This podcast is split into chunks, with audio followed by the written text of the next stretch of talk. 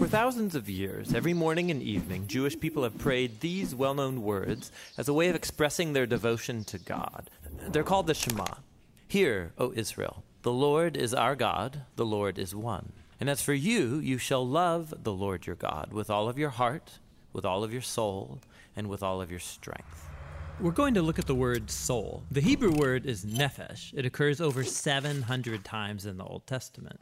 The common English translation of this word is soul, and that's kind of unfortunate. Here's why. The English word soul comes with lots of baggage from ancient Greek philosophy. It's the idea that the soul is a non physical, immortal essence of a person that's contained or trapped in their body to be released at death. It's a ghost in the machine kind of idea. This notion is totally foreign to the Bible. It's not at all what nephesh means in biblical Hebrew. The most basic meaning of nephesh is throat. Like when the Israelites are wandering in the wilderness, they're hungry and thirsty, and they say to God, We miss the cucumbers and melons we had in Egypt. Now our nephesh has dried up. Or when Joseph was hauled off into slavery in Egypt, his nephesh was put into iron shackles. But nephesh doesn't only mean throat. Since your whole life and body depend on what comes in and out of your throat, nephesh could also be used to refer to the whole person. Like in Genesis, there were 33 nephesh in Jacob's family, that is, 33 people. In the Torah, a murderer is called a nephesh slayer, and a kidnapper is called a nephesh thief. On the first pages of the Bible, both humans and animals are called a living nephesh, and if the life breath has left a human or animal, the nephesh remains. It's just called a dead nephesh, that is, a corpse. So, in the Bible, people don't have a nephesh, rather, they are a nephesh, a living, breathing physical being. Now, that might surprise you because most people assume the Bible says the soul is what survives apart from the body after death. And while the biblical authors do have a concept of people existing after death, waiting for their resurrection, they rarely talk about it. And when they do, they don't use the word nephesh. So, even though nephesh is often translated as soul, the Hebrew word really refers to the whole human as a living physical organism. In fact, this is why biblical people can often use this word to refer to themselves. And it gets translated me or I. Like in Psalm 119, most translations read, Let me live that I may praise you. In Hebrew, the poet literally says, Let my nephesh live that it may praise you. By using nephesh, the poet emphasizes that their entire being, their life and their body, offer thanks to God. In the Song of Songs, the young woman constantly refers to her lover as the one my nephesh loves. And of course, love isn't just an intellectual experience, it's an emotion that activates your whole body, your entire nephesh. This helps us understand the brilliance of other biblical poets who could combine multiple meanings of nephesh in one place. Like in Psalm 42, we read, as the deer pants for the water, so my nephesh pants after you. My nephesh thirsts for the living God. So, on a physical level, your throat can be thirsty, like a deer's, but then that physical thirst can become a metaphor for how your whole physical being longs to know and be known by your Creator. Which brings us all the way back to the Shema. To love God with all of your nephesh means to devote your whole physical existence to your Creator, the one who granted us these amazing bodies in the first place. It's about offering your entire being with all of its capabilities and limitations in the effort to love God and to love your neighbor as yourself. And that's the Hebrew word for soul. All right, you get all that? Say it with me. I am a nephesh. You probably never said that before, have you? We don't have a nephesh, we are a nephesh. It's an, our entire being. That's what we're going to look at this morning. Before we jump in, just a little reminder again for those of you that might be new or newer to our ministry. We've been watching these Bible Project videos, and for some of you, you're like, wow, that's way too fast. I didn't get all the writing, I couldn't see it clearly. There's too much to take in. I can't take notes on it. Um, you can go to the website, the. You can go right there and just look it up on YouTube, and you can watch the same video. This is the Shema series, and you can watch all of the videos in the Shema series that way. So, just a little reminder that way. Also, just uh, where we're going the next few weeks, uh, I asked Pastor Buzz Hannon to kick this series off, and I've asked him to wrap the series up. So, next week, he'll be back in the pulpit sharing on the word me'od, which is the word strength. And just a little spoiler alert it's not what you think it is, okay? Going to be a lot of fun next week. And then during the month of August, I typically step out of the preaching slot, and I've asked Pastor Danny to bring us a series. And he's been working on a series called Godspeed, which is tracking the Holy Spirit through the uh, book of Acts and partnering with the Holy Spirit. What happens when we partner with the Holy Spirit to see God do amazing things in our lives? So that's going to be the series in the month of August. And then we'll be back in September with a brand new series we're going to be doing on the fruit of the Spirit. So it's going to be a lot of fun. God is going to be doing great things, and uh, hope you're tracking along with us on that. Hey, we have a great morning in store for us, and this is going to be a little different for us this morning. Uh, here's what's going to happen.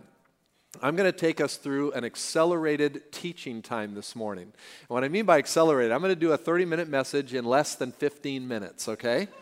That's what I'm going to do. And then I'm going to introduce you to someone who I think really has modeled uh, in a beautiful way what it means to love God with your whole soul, with your whole nephesh.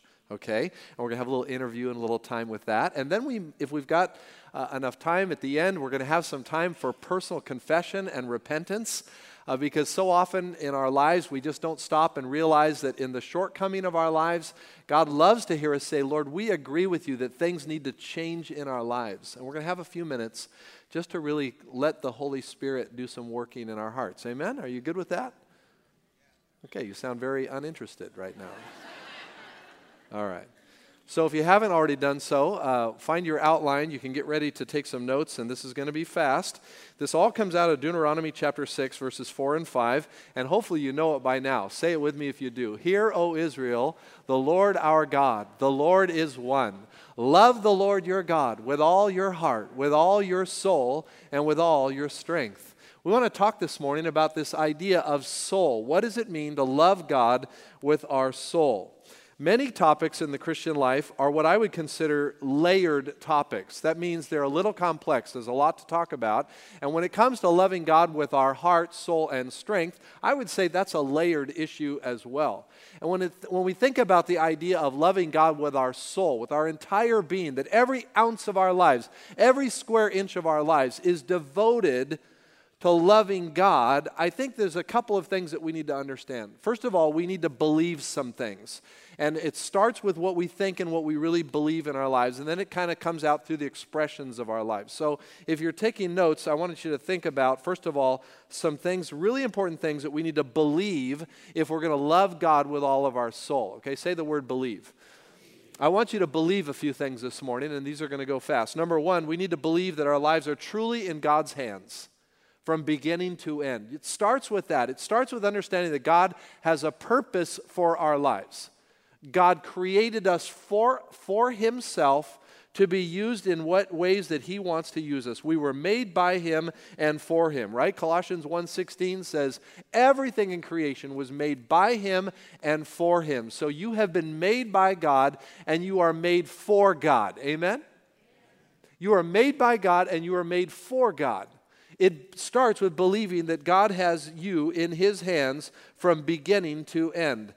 Psalm 139, 16. Your eyes saw my unformed body. All the days ordained for me were written in your book before one of them came to be. God has our lives in his hands from beginning to end. It starts with that. You are not the captain of your own soul, you're not the chief of your own destiny. You are in the hands of a God who created you for himself. Number two, our lives are embattled by the flesh and its relentless pull from what God desires. That's something we need to believe. We need to believe that there's something broken in us that only God can fix. And all through our lives, there's this relentless pull away from what God desires for us. If I'm going to love God with all my soul, I've got to realize that there's a battle about that. There's a fierce battle that goes on. And what you can do, you got two options. You can choose the option of I'm going to ignore the battle and just go with wherever the river flows. That's the way most people live their lives. Or we're going to settle in and engage in what God desires for our lives, and we're going to turn around in the stream and we're going to start swimming upstream. And if you're a follower of Jesus Christ, that's what you and I are doing. We're swimming upstream. Does it feel like that sometimes? Yes. It does, doesn't it? Because everything in the world is against the current of what God desires for you and for me. Jesus said, If your right eye causes you to stumble, gouge it out, throw it away. It's better for you to lose one part of your body than the whole body to be thrown into hell. Now, he's talking about something radical here. Jesus points out that the flesh causes our desire, the desires in our hearts that are actually the culprit of the soul itself. In other words, uh, everything that is sin starts in the heart. And so Jesus uses hyperbole to warn us that a radical thing has to happen to, to deal with this relentless pull in our lives. The radical thing that needs to happen is we need a relationship with the living God through faith. His Spirit must come into our lives, and that's where we can begin to understand what it means to love God with our soul. And so Paul writes in Romans 6, he says, Just as you used to offer yourselves as slaves to impurity and to ever increasing wickedness, so now offer yourselves as slaves to righteousness, leading to holiness. Amazing. Number three, our lives are precious to God. We've got to believe that our lives are precious to God, who alone is capable of meeting all our true needs. Did you hear the little gal on the video today? We've got, all got wants, but God can meet our needs. I can't have always what I want, but I can have what I need. This is God's promise to us. Your life is precious to God.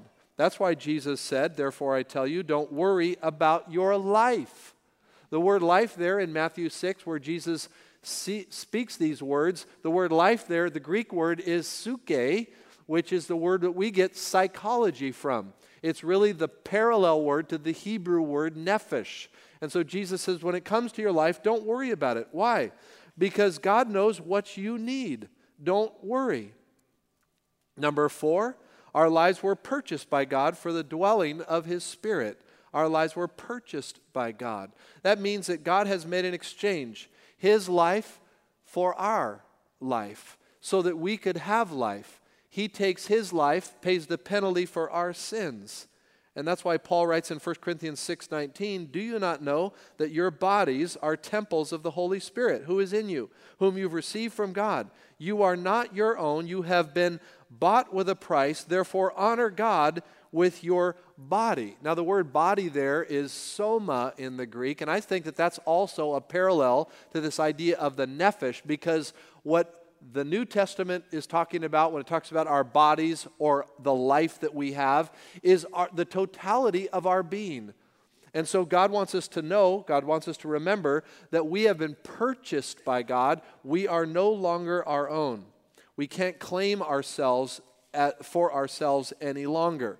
And so here's a big distinction of what it means to be a Christ follower. It means that it's no longer my plan, my will, it's God's plan and His will for my life, right? And that's where everything gets really sticky in our lives.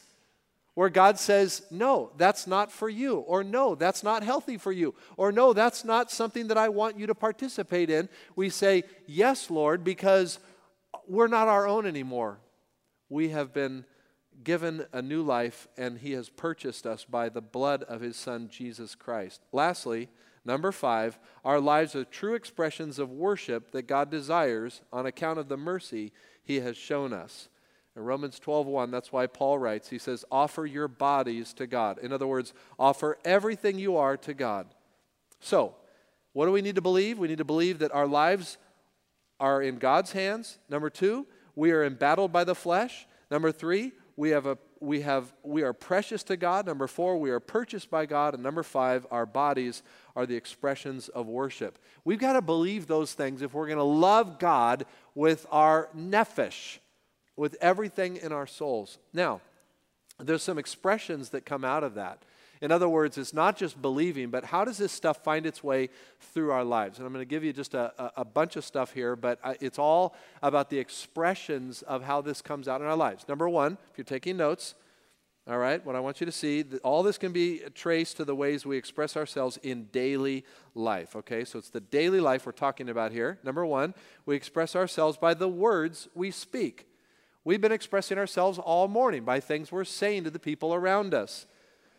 Jesus said, out of the overflow of the heart, the mouth speaks. And so, what's going on inside our lives, the nephesh, is going to come out through the words of our lives, okay?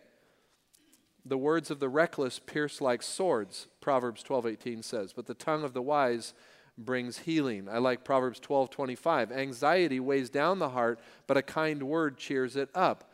Proverbs 15:1 A gentle answer turns away wrath, but a harsh word stirs up anger. Our words are a reminder of who's in control of our lives. What's going on in the nephesh, our bodies, who we are. Okay? Number 2, we express ourselves by how we deal with worry. By how we deal with worry. Now this sounds a little weird for a second, but think about this from the sense of what worry does to our nephesh. Worry and anxiety uh, pull us down uh, creates physical issues, mental issues, psychological issues. And I love Psalm 94 18. When anxiety was great within me, your consolation brought me joy. So, again, the expression of my life shows how I deal with worry. What are you worried about today? What's going on in your life? What are the things that are, you know, bumping up into your spirit? How you express yourself in those situations is a way of loving God with your soul your words, how you deal with worry. Here's another one how you deal with weariness. Anybody tired here today? Well, if you were on the high school camp or junior high camp this week, I bet you are. If you're exhausted, you need a nap. Some of us are just absolutely weary of life. We're weary of people, demands, expectations, deadlines. We wake up in the morning, we check our phones. There's a flurry of texts that need to be answered. There's there's uh, emails that need to be responded to, and oh my goodness, if we get onto social media, it just can weary our lives. And the, the whole point of what I think the scripture is showing us, Psalm 62 1, truly my soul finds rest in God. My salvation comes from him. Truly, he is my rock and my salvation. He is my fortress. I will never be shaken. So I'm going to love God with all my soul when I cast my my weariness on Him, when I trust, and like Clay mentioned this morning earlier, that Jesus promised, He said, My burden is easy, my load is light. So come to me, find rest in me. Beautiful promise of Scripture. Here's another way we, we love God in our expression. We express ourselves by the way we work, by the way we work. All of us, most of us are working. We're going to head back to work tomorrow. Some of us are going to back to work later today. We've all got jobs. There's things that are pulling at us. Um, and I figure most of us in our jobs, there's things that are good about it, things that are hard about it. But listen to what Ecclesiastes tells us in verses, uh, chapter 9, verse 10. Whatever your hand finds to do, do it with all your might. For in the realm of the dead, where you're going, there is neither working nor planning nor knowledge nor wisdom. Wow, that's a, that's a good little reminder.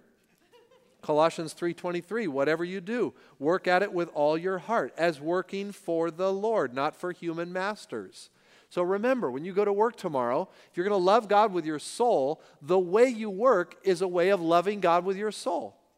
And some of us are going to have a hard time at work because we look at our boss as our boss, and we need to fire our boss, and we need to put Jesus Christ in the place of our boss, and we need to work for Jesus, and we'll be the best worker in our company. And then your boss will say, What happened to you? you know? So this is this is really important. If we're going to love God with our nephesh, our soul, we're loving God by the way we work. Here's another one. Number five, we express ourselves by the way we worship. By the way we worship. Psalm 103 1 Bless the Lord, O my soul. That's nephesh. Bless the Lord, all myself, and all that is within me. Bless his holy name. I love what Paul writes in 1 Corinthians 10 31. He says, Whatever you do, do it all to the glory of God. Everything you can do. You can wash clothes to the glory of God. You can wash your car to the glory of God. You can mow your lawn to the glory of God. Whatever you do, Paul says, do it to the glory of God. If you're going to love God with your soul, everything you do is an expression of loving God. That's amazing to me. Number six, we express ourselves in the way we live. And if you just, I, I kind of goof this up actually, I, I would put that as our walk. Our walk. Now, all these are W words, and I sometimes get stuck on this kind of stuff. But we express ourselves by our walk, by our choices, our behaviors, our morals, our values. I like Proverbs 22 5. In the paths of the wicked are snares and pitfalls, but those who would preserve their life stay far from them. By the way we walk, the way we uh, live our lives, our sexual ethics. Paul writes in 1 Corinthians 6 18, he says, Flee from sexual immorality. All other sins a person commits are outside the nephesh. But whoever sins sexually sins against their own nephesh. their body, their the existence, their self existence, who they are, the key aspect of who they are. And so it is God's will that we be sanctified. Loving God with our soul is living sexually pure, choosing properly, choosing uh, direction in our life that honors God. Number seven, we express ourselves by how we wait for the things that matter to us. What are you waiting for today? Some of us are waiting for a physical healing. Some of us are waiting for the career that we've been working at. Some of us are waiting to pass an exam. Some of us are waiting for the right person to come into our life or for us to be the right person for someone else's life. We're waiting, we're waiting, we're waiting. And the Bible tells us that if we're going to love God with all of our soul, we should love God in the depths of our waiting for Him. That's why I love what Psalm 130 says Out of the depths I cry to you, O Lord. O Lord, hear my voice. Let your ears be attentive to my cry. I wait for the Lord. My whole being waits, and in his word I put my hope. So, these are simple ways that we ex- find expression in our lives. And if you want to sum it all the way up, if in fact, if you're taking notes, I would add one more. I would add one more to that list, and I would say by what we're willing to do for God. If you're going to love God with your nephesh, your soul, you need to ask yourself, what am I really willing to do for God? All right. Well, there was a, a 15 minute sermon, okay? Now, now I want to introduce you to somebody that um, has been a real blessing to me. You know, she, it's funny how you meet people in our church. You know, th- this gal has been in our church, uh, I think, for about a year or so. I'm going to ask her some personal questions about that in a minute. But, uh, you know, a while back, she gave me a book. She handed it to me in the lobby. And sometimes people give me books. And, uh, and it's kind of cool when I get a book from somebody and they say, hey, would you read the book? And I'd just like to know your opinion about it. And to be honest, sometimes when people hand me books, you know, they're 500 pages, I'd just like to get your opinion about it. I think, you know, no, I don't think so. You know, like, like I've got lots of stuff to do as it is. But anyway, she hands me this book. She didn't say read it or anything. She just said, I wanted you to have this. I took it home. I started reading it on a Sunday afternoon, and I couldn't stop. It just grabbed my heart. And uh, so I want to introduce to you to, believe it or not, Cinderella is her name. Cinderella, would you come on up and let's welcome Cinderella.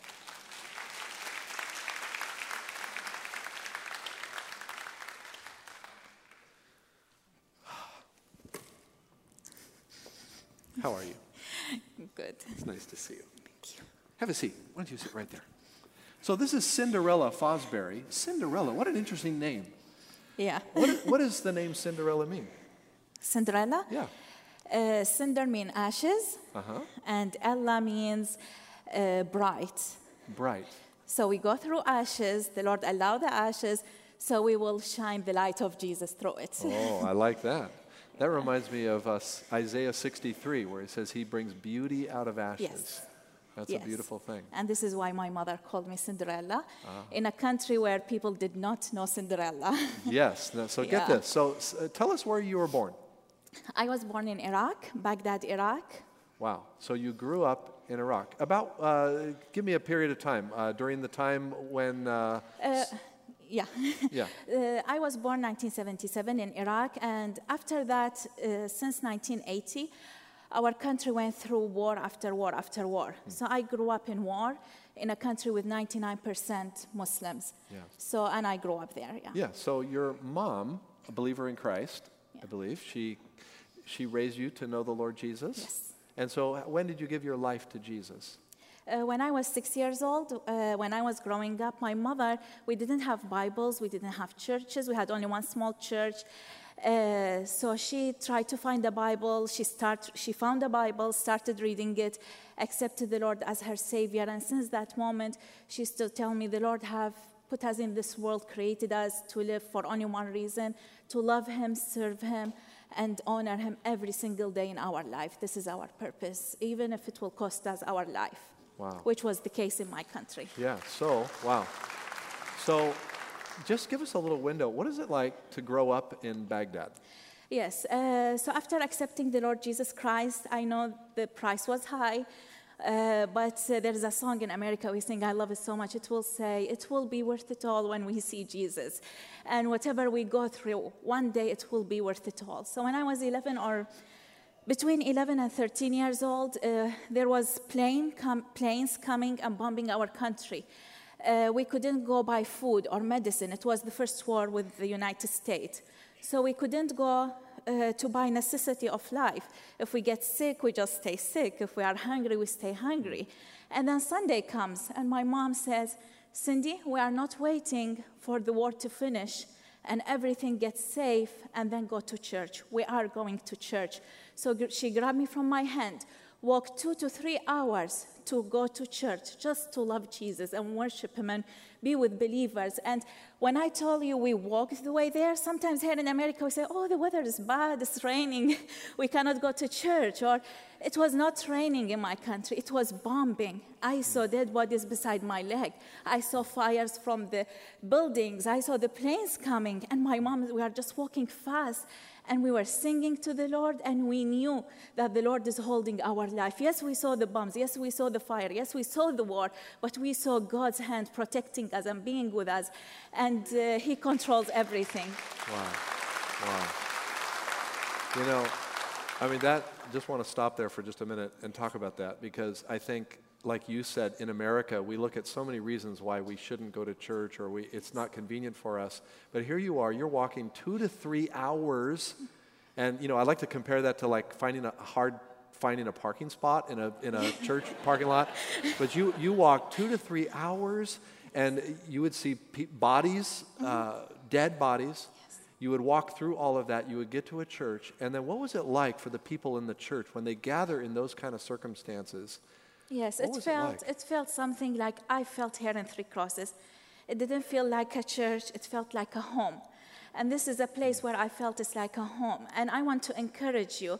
Like we, when we got together, we were just so hungry to the Lord. We were just loving the Lord, worshiping, praising, taking, because we couldn't have everyone have his uh, copy of the Bible. So we tear parts and then exchange them. So we used to exchange, oh, I read this, you know, I read the book of Psalm, can you give me John? so they give us John. And so, and we appreciate that. And I want to encourage you today in a country that the Lord have given you church and Bibles and a pastor and teaching and worship team. You are so blessed. We are all so blessed in this country. And we have to not take it for granted. We have to just show the Lord how much we appreciate what we have. Amen. Wow. Thank you for that. Wow. Thank you. Amen. Thank you. So, so Cinderella hands me this book. It's called Overcomer. I love the title. Uh, we are more than overcomers, the Bible Yes, says in Romans chapter Christ, 8. yeah. And uh, so I'm reading through this book, and I come to chapter 3. And it stopped me because, uh, you know, I pray for people. I pray for people around the world. I pray uh, for people with great influence. But you had been praying for somebody in particular, and you say in this chapter, you say uh, that the Lord kind of stopped you and as you were praying and, and said to you that you need to stop praying from a distance and you need to do something. Tell us about what that was and who it was that God wanted you to speak to. Yes, uh, in our country, the, like all of you know Saddam Hussein, Uh, the president of Iraq before the last war. And one day, his son, Uday, the son of Saddam Hussein, had an accident and he went to the hospital. And while he was in the hospital, all people were so happy, like even Christians were like, yeah, he deserved that because he used to do a lot of e- evil to people come somewhere, cut heads, uh, uh, explode people, kill children. So he is known for his violent thing he, he do to people. So when he had this accident, the Lord told me, Cindy, I want you to love him and pray for him. So that was the easy part, you know, praying for people. So I started praying for the, uh, for the Lord to bless him, to save him while he's going through this accident. Uh, and after a few days, the Lord told me, Cindy, I want you to go and share the gospel with him. And I said, Oh Lord, I can't do that, you know, you, because I know they will kill me. We are not allowed to have prayer meetings, so I know I'm going to be killed. And So hold on, I- how old are you when this happens? Uh, 19. 19, okay. And then I said, Lord, you can send pastor, you know. he serve you, he can die for you, but not a young. Oh, thanks a lot. Yeah. Throw me right I under the an bus. idea. no, but this is why I'm sharing this because sometimes we wait for pastor to do things. Mm. But here is what the Lord said. The Lord said, "No, Cindy, I want you to go. Lord, I'm young. I don't know any. I cannot. I don't know how to speak. I, I want you to go. All he wants from us is for us to say, Yes, Lord, I will go. And when I went that night and prayed, no one believed me. Like, oh, this crazy teenager want to go and make us all killed because for sure he was going to kill me. And then in that moment at night, while I was on my knees, and the Lord told me, Cindy, the real dangerous thing, it is if you stay at home. It looks safe. It looks you are between your family. You have your normal, uh, comfortable life. But that is the real dangerous, not to obey me and not to be in my will. And the real safety thing to the Christian life is we go dangerous places between dangerous people, but we are obeying the Lord and we are in His hand. And in that moment, I said, Yes, what is the worst that could happen? You know, they can burn me, cut me into pieces, but praise the Lord that nothing can separate us from the love of Jesus Christ. that thing no one can take away from us. Amen. Yeah. So you Yeah. decide, I'm going to go. Yes. And what happens then? So when I go there with a big bag with Bibles, you know, I gather these Bibles and tracts, and so I went to the door of hospital, uh, the closest I can go, and they said, you know, policeman with guns, gun machines, and said, "What do you want?" I said, "I need to meet." Mr. Uday. So they said, You? I said, Yes, me. They said, Oh, you cannot, it's impossible. So, long story short, they were like really not letting me go in. And then I said, Okay, I'm going to tell you the truth. God sent me and told me I'm going to meet him today. So they both looked at me do- and said, Do you mean God, God, Allah? I said, Allah is in our you know, language, you know, God. So I said, Yeah, I mean God. They said, Are you sure? I said, Yes. And immediately it was a miracle. They believed me. They called the hospital, said, God sent someone. We have to let her in. And then, Hey, I'm going to remember that. That's, that's good. and then, yeah, if there's somewhere you can go and just say, God send me. It was, yeah, but it was the right timing, and uh, a lot of prayer was on that day. And then the car came, and the car started going in the hospital. And if you see me in that moment, you will say, Wow, how a strong Christian going to die for Jesus, giving her life for Jesus. But that is not the truth. the truth is, when that car started going in, and I'm seeing all the faces of Saddam Hussein family, the, the government, uh, these people who killed Christians. I was not only scared, my legs were shaking. I was like really shaking in the car. And in that moment of fear and weakness, the Lord told me, Why you are scared and shaking to meet the son of a president? Why you are scared and shaking to meet the son of Saddam Hussein? You are the daughter of King of Kings and Lord of Lords. And in this day, and in this day, I want to encourage you. I don't want you just to hear a nice story and go home and, wow, that was nice. No, I want to encourage you wherever the Lord send you in this church, in this community, in Castro Valley, in areas around, in your work, in your school. Don't be afraid, don't be shy, don't be discouraged. You are the children of the King of Kings and Lord of Lords, the Most Highest, and He will do great things. If He did it in my life in a country that I could be killed any minute for my faith, then He's going to do it greater. Greater things are yet to come in your life in Jesus' name. Amen. Okay.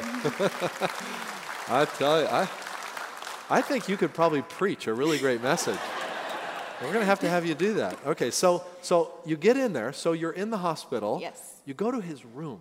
Yeah. What happened when you walked in his room? Uh, So I go to his room, give him the Bible, and then before I start sharing, he, like we judge people, oh, they are so bad, but he was so broken. He was so needing Jesus. This is the problem. This is why they are so bad, because they need Jesus.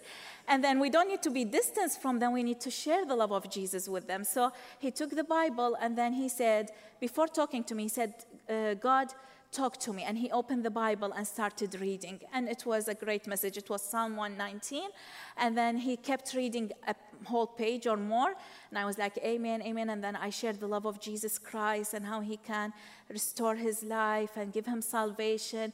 And after that meeting, and he agreed on everything I said, and he prayed with me. After that prayer, I was still in shock, like I'm not sure what's, what's going to happen next. And then after that, two times on the public TV in Iraq, a country who don't believe in Jesus, uh, Uday talked about Jesus, the Son of God, who was crucified for his salvation. And also, he gave food and medicine to all Christians around Iraq support for a few months. So all the people who laughed at me and sa- said, "Oh, your God, this is not from God. God cannot do this." Now they were taking medication and they were taking uh, support from the government. So our God is good, and He did. That was a miracle. That uh, That yeah. is amazing. So, so one of the, I loved how in your book you said people ask, so do you think Uday Hussein, you know, came to know Christ? And I love how you said, well, you don't know because God only knows, and how so many people are going to be surprised when they get to heaven Yes. to see. I, I remember hearing someone say once that um, one of the most common things said in heaven are going to be, Who are you and where's so and so? You know, because we're going to be just kind of mystified by that. Yeah. Um, wow. Did you know? I, I was researching this a little bit. Did you know that today is the anniversary of Uday Hussein's death? Today. oh, really? July no. 22nd, Wow. 2003. Yeah, I don't know. So I thought how interesting that the Lord had it for this moment today to hear a little bit of your story. Now, you talked to some other interesting people, and we don't have. Time to go into all of them, but you give us a couple of others that you talk about here in your book. uh, I shared the gospel after that with the president of Sudan, Omar al Bashir, which he was also a killer of Christian. He's still the president of Sudan. After sharing the gospel, he made a new law in the country that they are free to go share the gospel, give Bibles. Still, there is uh, killing people over there because the people, but the law says as a Christian you are free and they cannot touch you or hurt you. After that meeting, it's in the book. And with the King Abdullah, I prayed for him for 10 years. Even I lost hope that one day I will meet him. But keep praying. In 10 years, 20 years, the Lord will bring to pass everything that He have promised to your life. So I met him after I think maybe 10 years of praying for him and shared the gospel. And there is other stories also of uh, uh, personal stories of uh, you know uh, my my uh, son, sons, yep. and then I went to jail because of my faith. Like when you were asking what it takes to go to church, I was going to church in Jordan. It was like 15, 20 years ago, even less than that. Sorry, 15 years ago maybe, and they took me to jail. But in that, uh, do I have one minute? Yes. I will end up with Please. this. yeah. when they took me to jail, they started spitting on me. I was pregnant with my first son. I was so sick, and when I was walking, like it was a long way from the like office to the jail cell, and then I questioned the Lord. I said, Lord, why I am? They told me they are going to kill me. They were spitting and hitting me, and I was like, this is the end of my life. And every step I took to that jail cell, I was saying, Lord, myself. I was thinking of myself, my family, my uh, uh, my church, my Christian dreams. Lord, I was going to serve you. I was going to love you. I was going to, I was doing that. And now I am going to jail. And with every step, I was just thinking of myself and my dreams and my life. And then as soon as that door of the cell jail opened, I will never forget that. This door opened and the voice of the Lord came to me and said, Welcome to the ministry of Jesus Christ. You want to follow me? Carry your cross and follow me wherever I take you. I brought you here. And it was not a jail, it was like, wow, it was worship. I was witnessing, people were getting saved. And then to a season, your pain is for a season, but enjoy the season, worship God and love God, even in your brokenness, in your hardest season, and He will make a miracle after that and deliver you. Oh my goodness. Wow. Wow. Okay. So, what a beautiful, powerful example of loving God with your soul, your nephesh. Um, Cinderella is going to be out in the lobby today, and her book is for sale. And I want you to know that I, I hope every person here will buy her book today. Um, it, it blessed me, it touched my heart. I'm so grateful for you for it. Um, I want to pick up more copies to give away to friends. You may want to get a couple of extra copies. Paperbacks are 14, hardback is 22. But I want to just, you know, this sounds a little bit commercially, but, and I know Cinderella doesn't want me to say this, but this is a support to the ministry that God has given to Cin- Cinderella, and it's a ministry to her own personal family. Uh, this book has come out. It's a long story how it's come out, but it's a beautiful blessing. It's going to bless a lot of people. It's on Amazon, Kindle. You can do it that way too. But buy a book this morning. Would you do that? I hope everybody, everybody, nobody can leave church without buying a book. Cinderella, thank you so much. We love you. God bless you. Thank you. God bless you. Thank you. Thank you. Now go. Okay, we're going to just take a few minutes as Clay comes. Clay, I don't know if, yeah, come on out. And we're going to just sing to the Lord. And let's let these minutes be a time of consecration in our hearts. We need to say, God, send me. Take me to places. You put a burden in my heart, don't let me squash those burdens. Don't let people squash the burdens. I want to be a witness for you. So let's, let's ask the Lord for forgiveness, for just protecting our own interests. And let's open our hearts to where God wants to send us and what He wants to do in our lives. Amen? Let's stand together and let's worship the Lord.